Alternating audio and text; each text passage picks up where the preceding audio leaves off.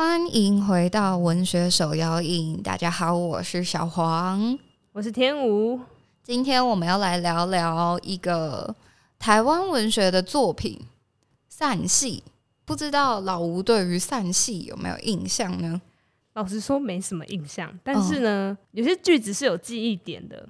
就我在重新翻的时候呢，我就会想到说，哦，对，我以前对这句很有印象。就比如说什么，他们两个的眼神恰的碰在一起，然后我说，嗯，那个恰真的很好笑。我以前看就觉得，哇，还可以这样写，是好笑，就是有趣。对，我觉得，哎、欸，对啊，这个它算动词吗？哦，不是，它是副词，副词还是它是状声词？状声词吧，眼神恰的碰在一起，感觉很有画面感，有没有？两个眼神对到，然后中间有雷电、火花。嗯，漫画的感觉，对，我觉得这蛮生动的。嗯、然后还有一个印象是，呃，还有一个画面的印象，什么金发伯在抽烟，然后那个闪光的身影，对，扣楼的身影，然后那个纸烟的光在他的脸上一明一灭，我也觉得这个哦，这个很有画面感。嗯，嗯然后就这两个特别有印象。再来就是觉得那个阿旺嫂感觉很坏，就这样哎，嗯，非常的肤浅，感觉对于老吴来说。就是写作产生的视觉，对你来说印象会比较深刻。嗯，对，说的是，还有一些生难字词吧。对，扣楼啊，朱富一串，朱富一串，歌仔戏，歌仔戏，对，会特别记得，印象特别深刻。嗯，那你嘞？你对这篇的印象是？我自己其实高中的时候也没什么印象，因为我记，我记得高中的白话文很多时候都是跳归浪归。对，老师会建议我们回家自己读。对，然后来学校上课的时候，还是会有些补充讲义啦。然后补充讲义，我印象比较深刻的是，在同一课，可能学校想要带的，呃，教育部在这里放这一篇某部分是想要带入一些台湾的文学作品。嗯，因为之前介绍文学家的，对，所以我就对于那个倒在血泊中的。那个男人跟作者对，就是就很有很有兴呃，不是不是很有兴趣，是很有印象，对，很有画面，对，中立和的部分，没错，倒在斜坡里，我的朋友也都记得，就是那个倒在斜坡里的那个，我说哦，中立和啊，对，很有柯南的感觉，但 sorry，对不起，不应该这样开玩笑，但是就是真的，就是钟立和先生的这个 slogan 呢，对我来说算是印象蛮蛮深刻的。然后另外一个，另外一个很深刻的，应该是这一篇《散戏》的作者洪醒夫，嗯、他的本名吧，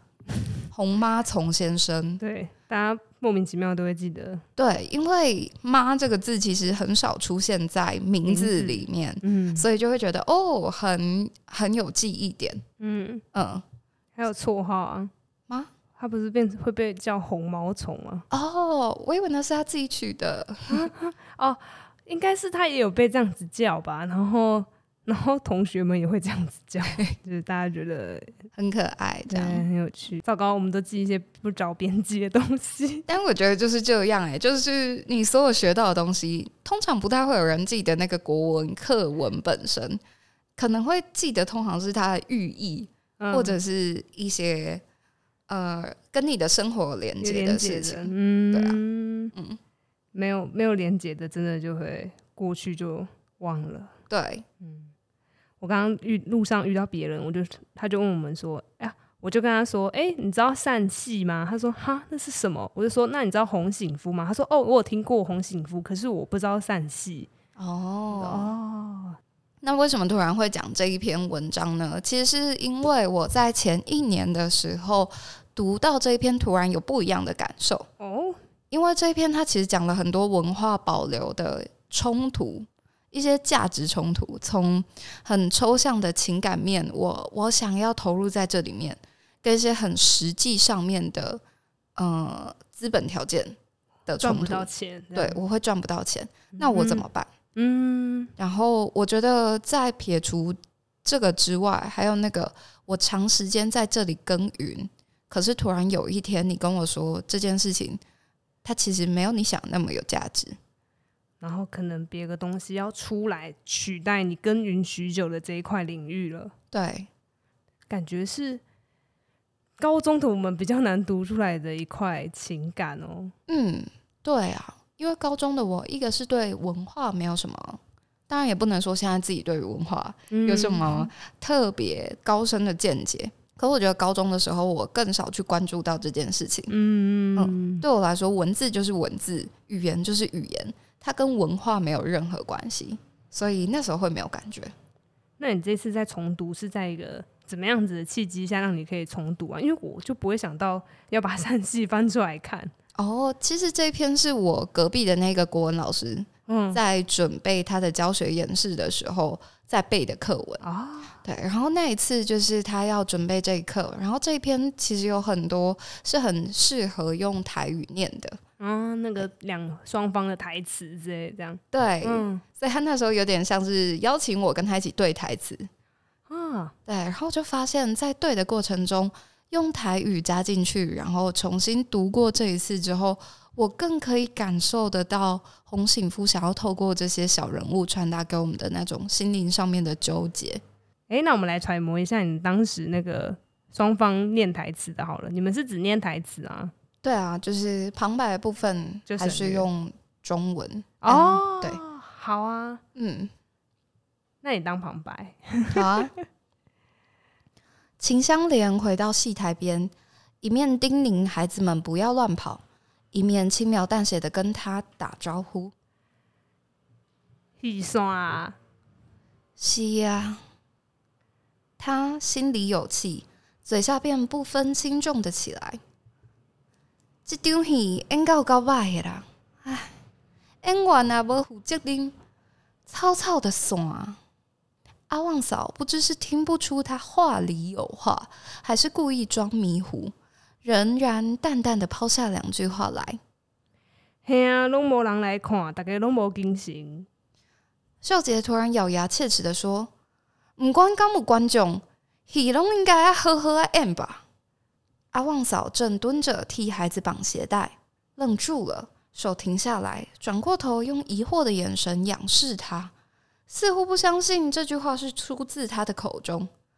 两人目光“恰”的一声碰上了，秀杰立刻别过头去，他没想到自己会这样说。现在既然说了，就由他去，也许大家扯开来讲会比较好。停了几秒钟。听到阿旺嫂的声音，你是咧讲我？对，既然讲啊，我嘛毋惊你受气。迄都是上重要呢，你哪会当安尼离开啊？啊，囡仔弄着头，啊头整一大包，哭袂停。我甲人甲骗，拢无效，只好带伊去食冰啊。敢讲你毋知影，随着有你的戏，知我哪会毋知？知阁偏偏要去？你你毋知影一个做老母诶？我哪会毋知？那毋知影恁是谁吼，命真好啦！小可考一个就不得了啊！啊戏嘛无爱演啊！诶诶、你讲话要有良心哦！你刚刚在讲啥无？我甲你讲，囝伊个头弄一大包，哭袂停，我就传因去的呢。老实甲你讲啦，这个人毋是毋敢若伊那哭啦，他住伫戏台顶悬。你甲我讲细汉的咧哭，我讲你管伊去哭，有无有无？你凭良心讲，平常时伊那哭哭不要紧。但是那是出意外，其他人都吃惊的围拢过来，他们好似不敢相信，一向温顺乖巧的秀杰也会跟人吵架。大家七嘴八舌的劝，两个人并不因此罢休，反而越说越激烈，个个马不停蹄，哗啦哗啦讲一堆。除了三两句彼此挑剔的话语之外，大部分的话都在表明心机。陈述自己对歌仔戏的正确忠实的态度，语调也十分慷慨激昂。劝架的人听了也慷慨激昂起来，也同样大声的抢着表明他们对于歌仔戏的态度。到最后，大家都在开口说话，一时人声鼎沸，分不清谁是叙述者，谁是听众。至于阿旺嫂与秀杰，早就被许多声音隔开了。他们都听不到对方在说什么，却卖力的讲个不停。要帮自己拍手一下吧。我觉得就是有这个体验蛮好的，因为真的当把呃，虽然它不是台词，就是就是真的把小说里面的对话讲出来的时候，会有很不一样的感觉。对，就是感觉他的那个力道。嗯，跟角色的心境你在念他的时候，我觉得你会把他带入在其中。对。然后我刚刚就是扮演阿旺嫂的，我就觉得，哎、欸，他在一个母亲的身份跟一个演员的身份之中拉扯，然后他最后选择的是。要去看小孩，对，嗯，因为其实对他刚刚他其实在哦，其实我们的课文是已经截取戏散了之后的，所以其实大家的课本里面是没有看到前面他们在台上的那些。那前面台上真的就是刚开始秀杰，也就是演陈世美男主角的这一位，他是有看到就是他们的小孩子，就是那个撞到头的那个吉仔，那个吉拉他的妹妹在哭，但是他上台跟秦香莲，也就是阿旺嫂。讲的时候，阿红嫂就跟他说不要理他这样，嗯，但是可能就是他听到哎、欸，另外一个大大的小孩就是吉仔，他可能可能哭得很惨吧，所以他可能就是啊，好吧，那我去看一下，嗯，所以他其实经历了几个阶段，我们在课文里面看到是后三分之一了，对，那前面他的三分之二大概跟大家分享一下，除了刚刚老吴讲到的部分是。阿旺嫂呢？现在看起来，她是因为小孩哭，就立刻跑去找小孩，把戏丢在那里。嗯，但其实，在前半段的阿旺嫂，她并不是这样的。嗯，就是孩子在哭，她还是先想着，好，那我还是先把戏演完。嗯嗯，那孩子在哭，就反正死不了，就没事。嗯，对。那他的态度其实有一个转折。嗯，然后除了后半段讲到戏散呢，前半段。琢磨更多的是这个戏台呢，这个戏班子，他们之前其实是非常风光的，就讲出来没有人不知道他们是谁，嗯、然后他们要维持生计也没有问题，因为他们等于是呃现在的什么综艺节目，呃天才冲冲冲之，哎，我很久没有看电视，但就是一个呃举国知名的一个，嗯嗯嗯，对一一个戏班子这样，嗯。然后我觉得前面也做蛮多的惊奇对比的，就是以前的龙井是怎么样？因为他刚刚就有讲到说，哦，以前不是这样，就是阿旺嫂在带第一个小孩、第二个小孩的时候，哦，他那个小孩在后台都要放得很好，还要特别托人来帮他顾小孩。但是现在他前面有去讲到说，哦，那个戏台后面很乱，然后是。大一点的小孩带小的小孩，然后只是用一个可能竹篓子，小孩放在里面这样子而已。那他就对比出以前戏团其实收入是很好，他们甚至可以另外请保姆来帮他们在演戏的时候带小孩，但现在没办法了，就只能把小孩单放在后台，然后没有人顾，可能要大小孩带小小孩这样。对，他其实用了很多对比的手法，嗯，然后我自己觉得一个对比手法写的很可爱的是。也不是很可爱，就是让我印象很深刻的是，呃，他写金发伯的大儿子 靖旺啊，金发伯是整个戏班子的老大哥，嗯、就是老板。老。然后，所以他的儿子呢，这个小开大儿子靖旺，原本长得英俊秀逸，但是歌子戏没落后。现在卖汤汤水水卖得开怀大笑时，一身肥肉都会颤抖。哇，好有画面！对，就觉得哇，原本是一个哦很认真健身、全身都是 muscle 的人，对，可以在七侠五义演展昭，很帅的那种。对，但现在就是一身松垮垮的肥肉，他没有身，没有心情，也没有那个时间去保养自己的身材。然后让就是他的用他的身材的惊喜对比去带出这个人在不同境遇下的状况。嗯，嗯，然后这位靖望他的太太就是阿旺嫂。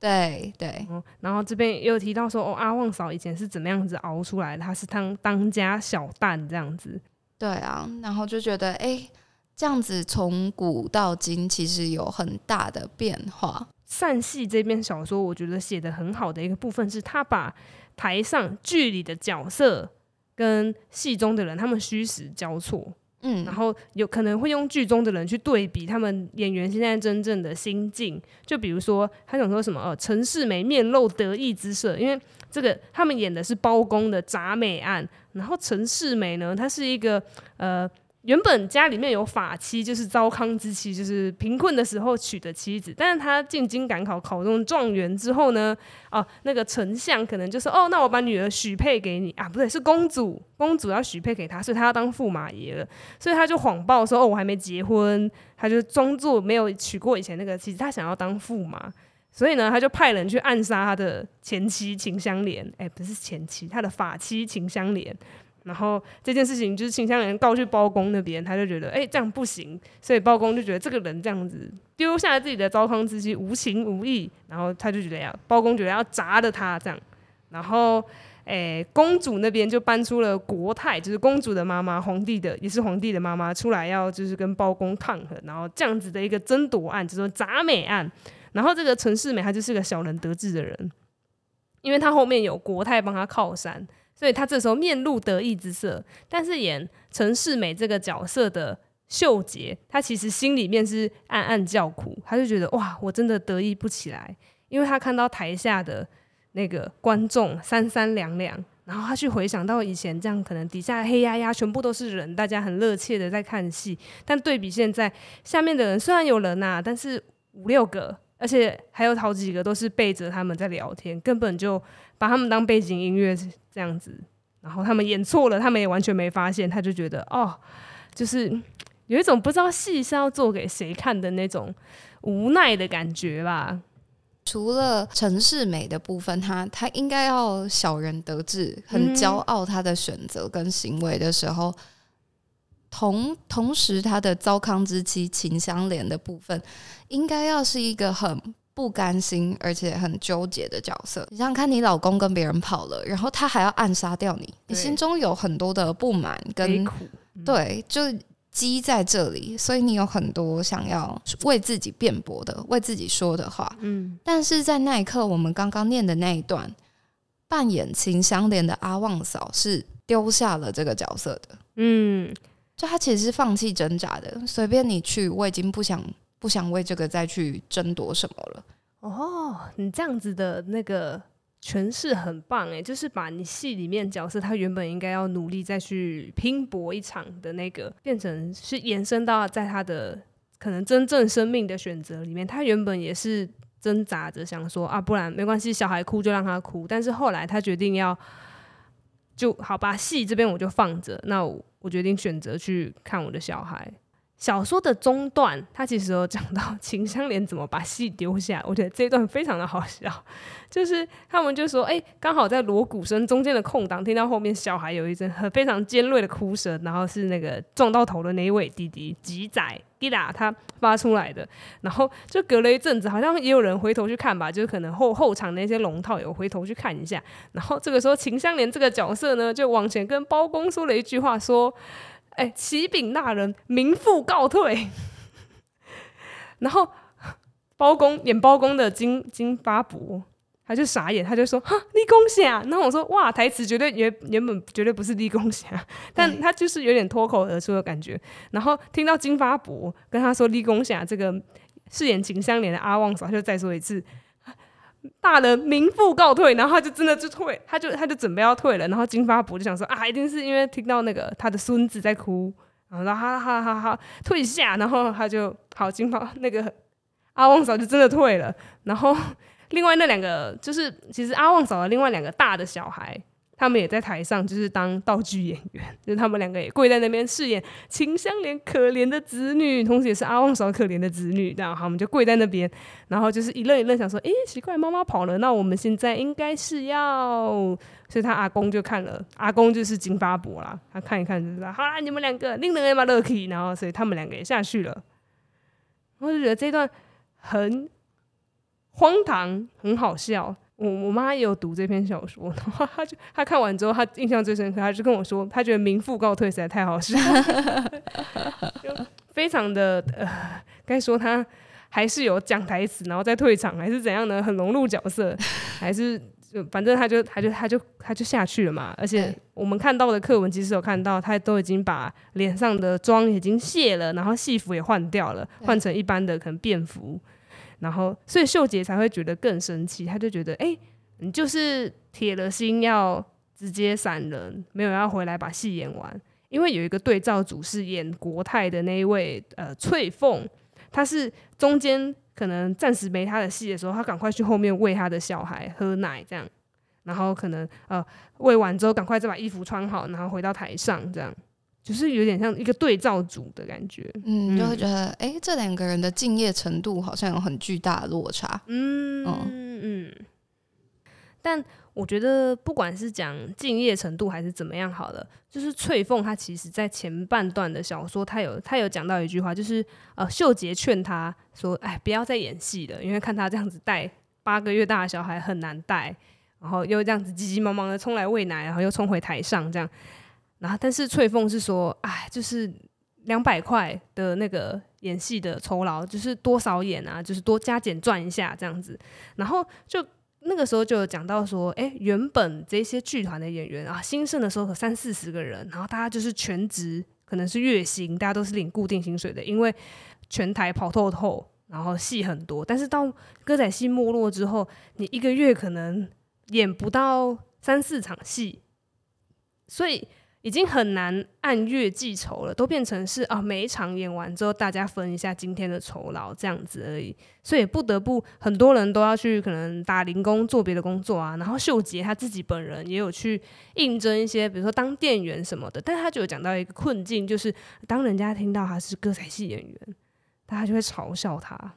觉得说啊，这臭瓜野啊，怎样怎样子。然后他就可能就都做得不长久这样。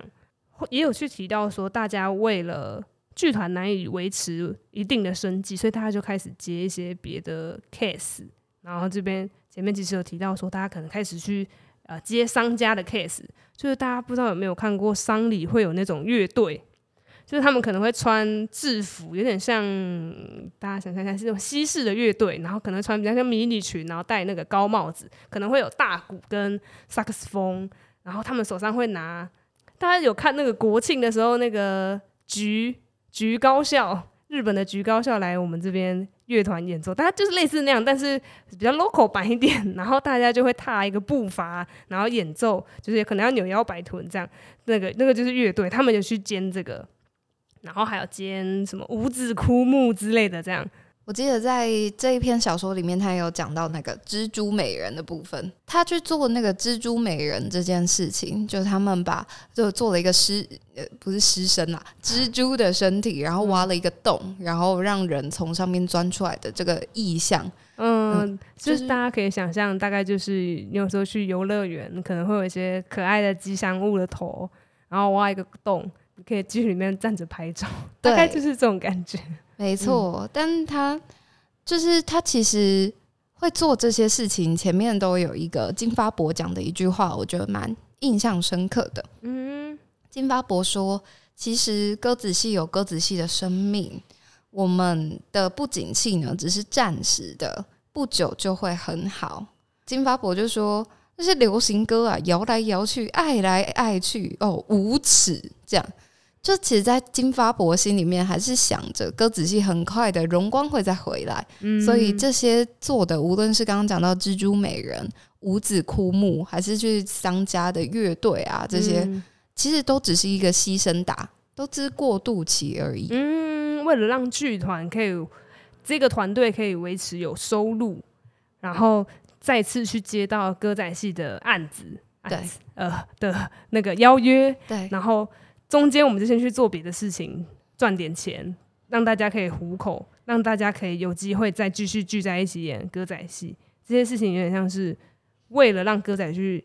剧团活下去去做的牺牲打。对，嗯，你说的，我我觉得有让我理解，因为我记得以前课文只看的时候，我就看到会有一个注释说蜘蛛美人，他就会解释。然后，因为后面后半部他就只讲说，哦，秀姐就说也曾经做过蜘蛛美人那样的事。然后我说哪样的事？就是他那个句子讲起来好像他是非常的觉得羞愧自己曾经做过这种事情。他说那样的事，但因为没有前面小说的脉络，我就觉得我比较难进到那个情境去，也难以去读出说，哦，蜘蛛美人是一个牺牲打，他们为了歌仔戏做了这样子的牺牲。但我觉得。这个牺牲打的坚持，就更让后面这一个小说的收尾显得更悲情吧。嗯、虽然他故意收的很好像很正向，我们就努力的去把这件事情做好，最后一场戏演好，好好做，嗯，对。但是我觉得正是因为那个最后的，我们好好把这件事情做好，看起来是在燃烧最后一点点的热情去维持它。更让我觉得很悲情。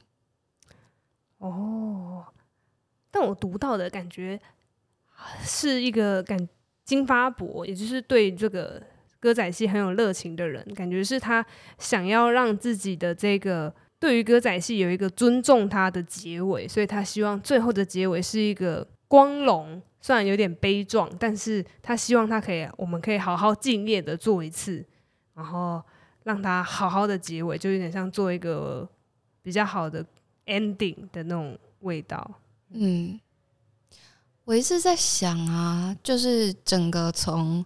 呃散戏的开头，在讲在讲那个凌乱的背景，然后提到那个过去其实不是这样的，是有荣光的，嗯，然后再到他们中间过渡期做了很多的努力，但最后还是不敌这一切的嗯、呃、现实环境的考量，跟大家现在没有办法再为这个剧团去做努力的这件事情。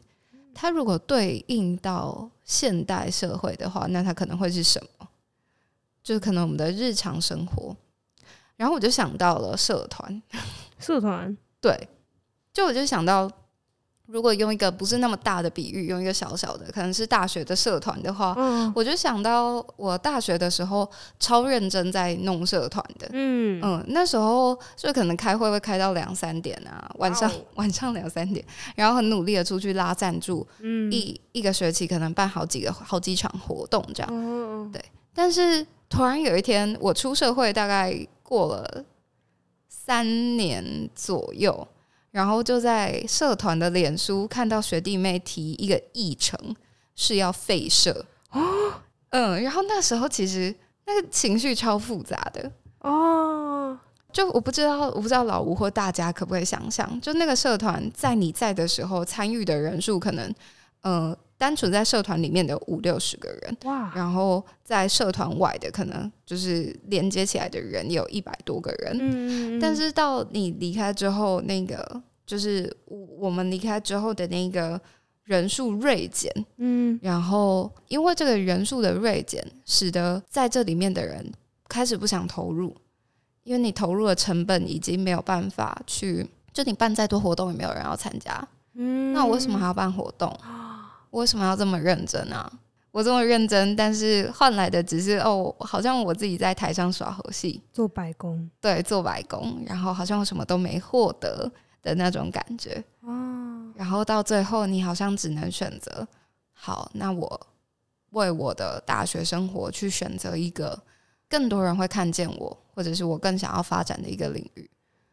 然后好好的在这里办完最后一场社团的活动，跟这个社团说再见。嗯我那时候就想到这件事情，然后就觉得很可以理解他们为什么最后会选择这么悲壮的结束，然后跟为什么在这个过程中要做这么多的努力。你刚才讲的时候啊，我就想到他们在台上就是可能演错演得很荒唐，但下面的人都继续聊天，完全不在意，没人发现他们演得很荒唐，没人发现。然后呃，阿旺嫂她可能。原本还是想说还是好好演，但是后来她可能她一来听到孩子在哭，那哭得很惨。另外一方面，她可能也是观察到了台下的观众其实根本没有认真在看戏，可能哪怕只要有一双眼睛在认真看戏，他们可能都会愿意好好演。可是现在就是台下没有人在看他们，没有人发现他们演错，所以他可能就想说，就是你刚刚的那个心态，我好像在自己演猴戏一样，那我干脆就不要演好了，我干脆就。他就他就决定哎抛下戏，就名副告退，他就散了。对啊，一切都是环境来造成。但我觉得蛮开心，也觉得很不容易的事情，是在金钟奖的时候，今年哎去年的金钟奖的时候，陈雅兰凭借着戏剧节目男主角奖得奖了。嗯，然后那时候他在台上讲的那段话。我印象蛮深刻，也觉得很被触动。就那时候，因为那时候很多的新闻都在说陈亚兰卖掉了三栋房子，嗯，为了要就促成这部戏这样。嗯嗯。然后他在台上就说：“嗯、呃，大家关注的点都是我卖了三栋房子，但其实重点是我愿意为唯一原生于台湾的原生剧种全力奉献。”我希望透过各个管道让大家看到“鸽子戏”这三个字，我就觉得，其实他从第一句话就蛮打动我的。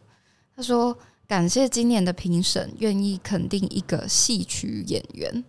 嗯，他自己的定位是戏曲演员，对，这样子的表述其实是蛮，嗯，愿意肯定一个戏曲演员。他讲的不是感谢评审愿意肯定我，而是可能曾经很少有戏曲演员可以在金钟奖上面被赋予这样子的殊荣。对，就觉得他在这里想要传达的是。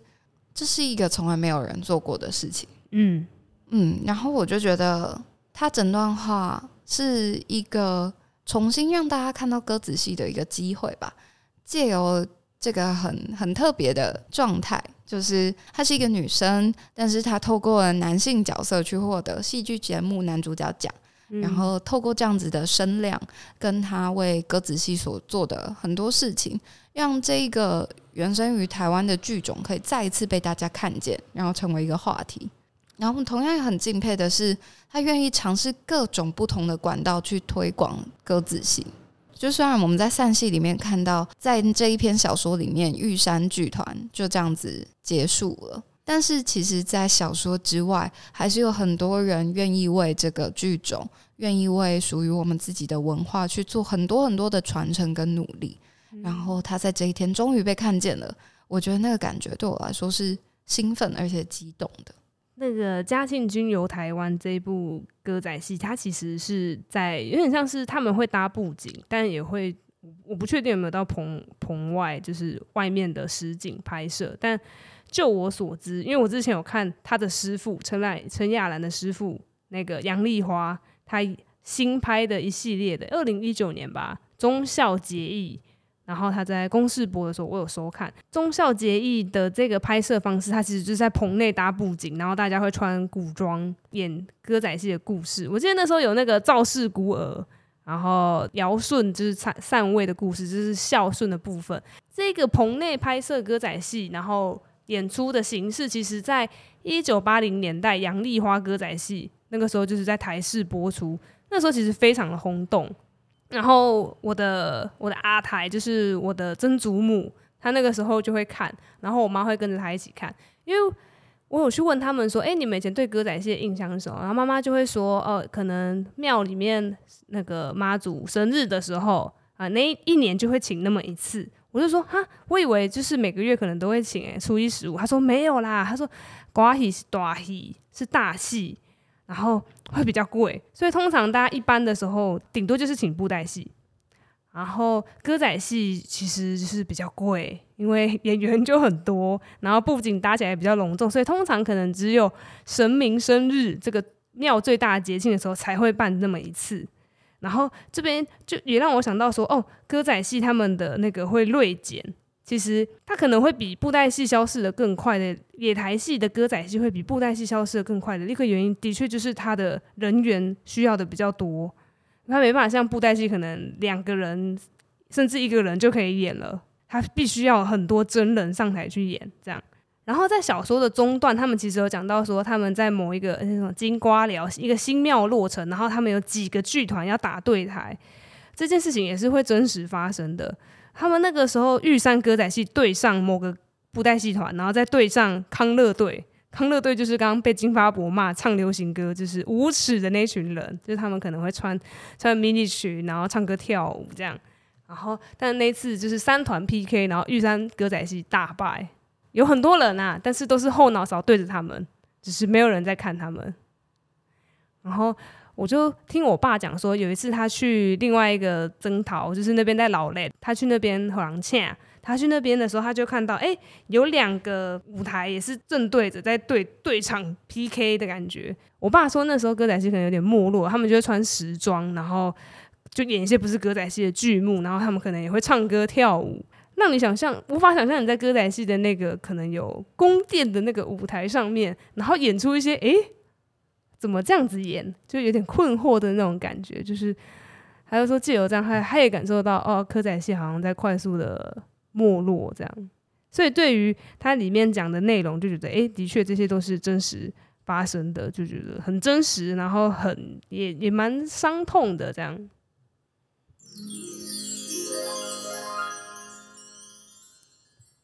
今天呢，我们主要在讲的是洪醒夫的《散戏》这篇文章。那我们从一开始其实蛮交错的在谈这一篇文章里面的内容，跟其实在现实生活中台湾的歌仔戏发展是什么样子。在过程中，其实也聊到了我自己在看散戏的时候，其实想到在生活中也会有这样子的事情发生，像是我的大学社团，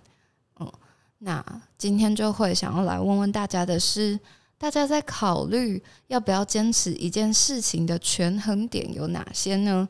你会比较偏向理性的判断，还是其实最后是感性在做决策呢？就像散戏里面好像是有两个价值在 PK，就是秀杰他自己也在犹豫说，我要继续演歌仔戏呢？这个我已经演了十五年的行业，还是？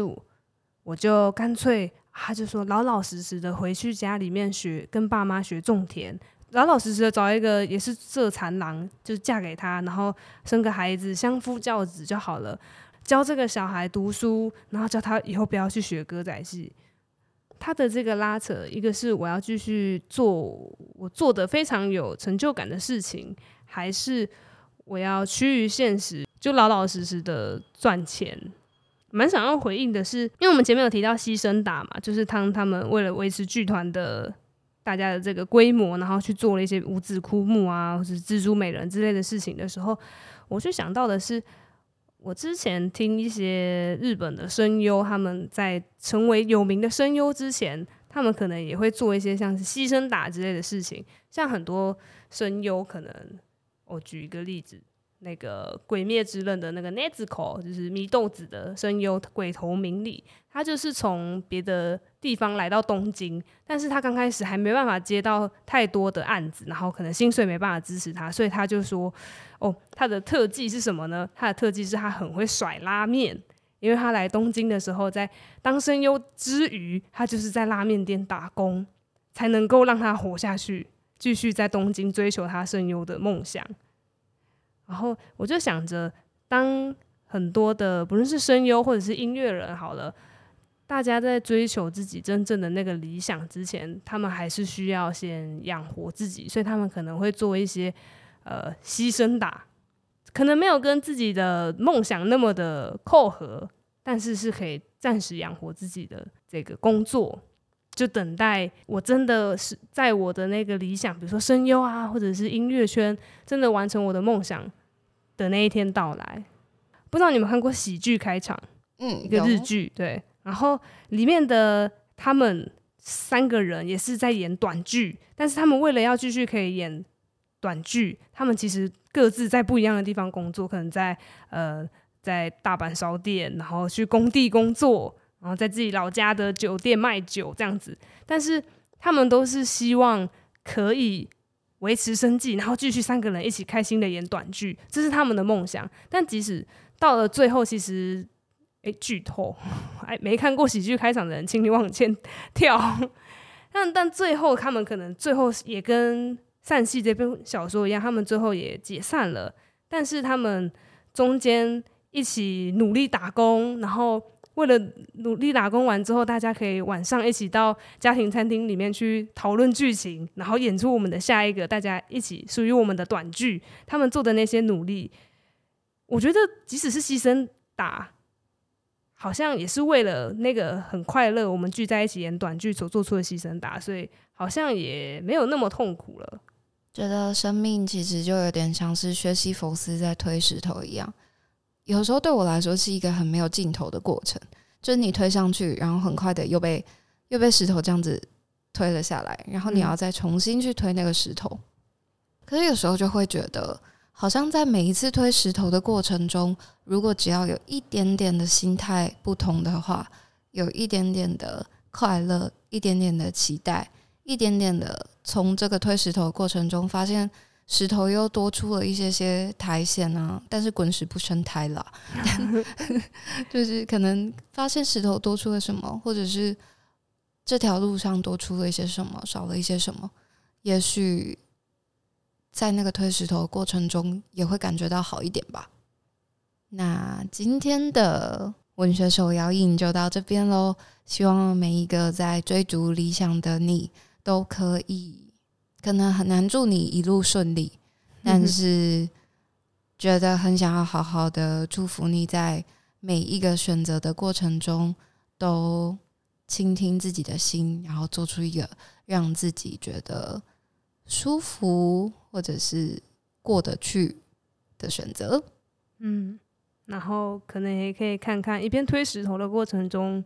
旁边的风景、脚下的小花、路上的石头、上面的虫虫。那我是小黄，我是天舞，大家拜拜，拜拜。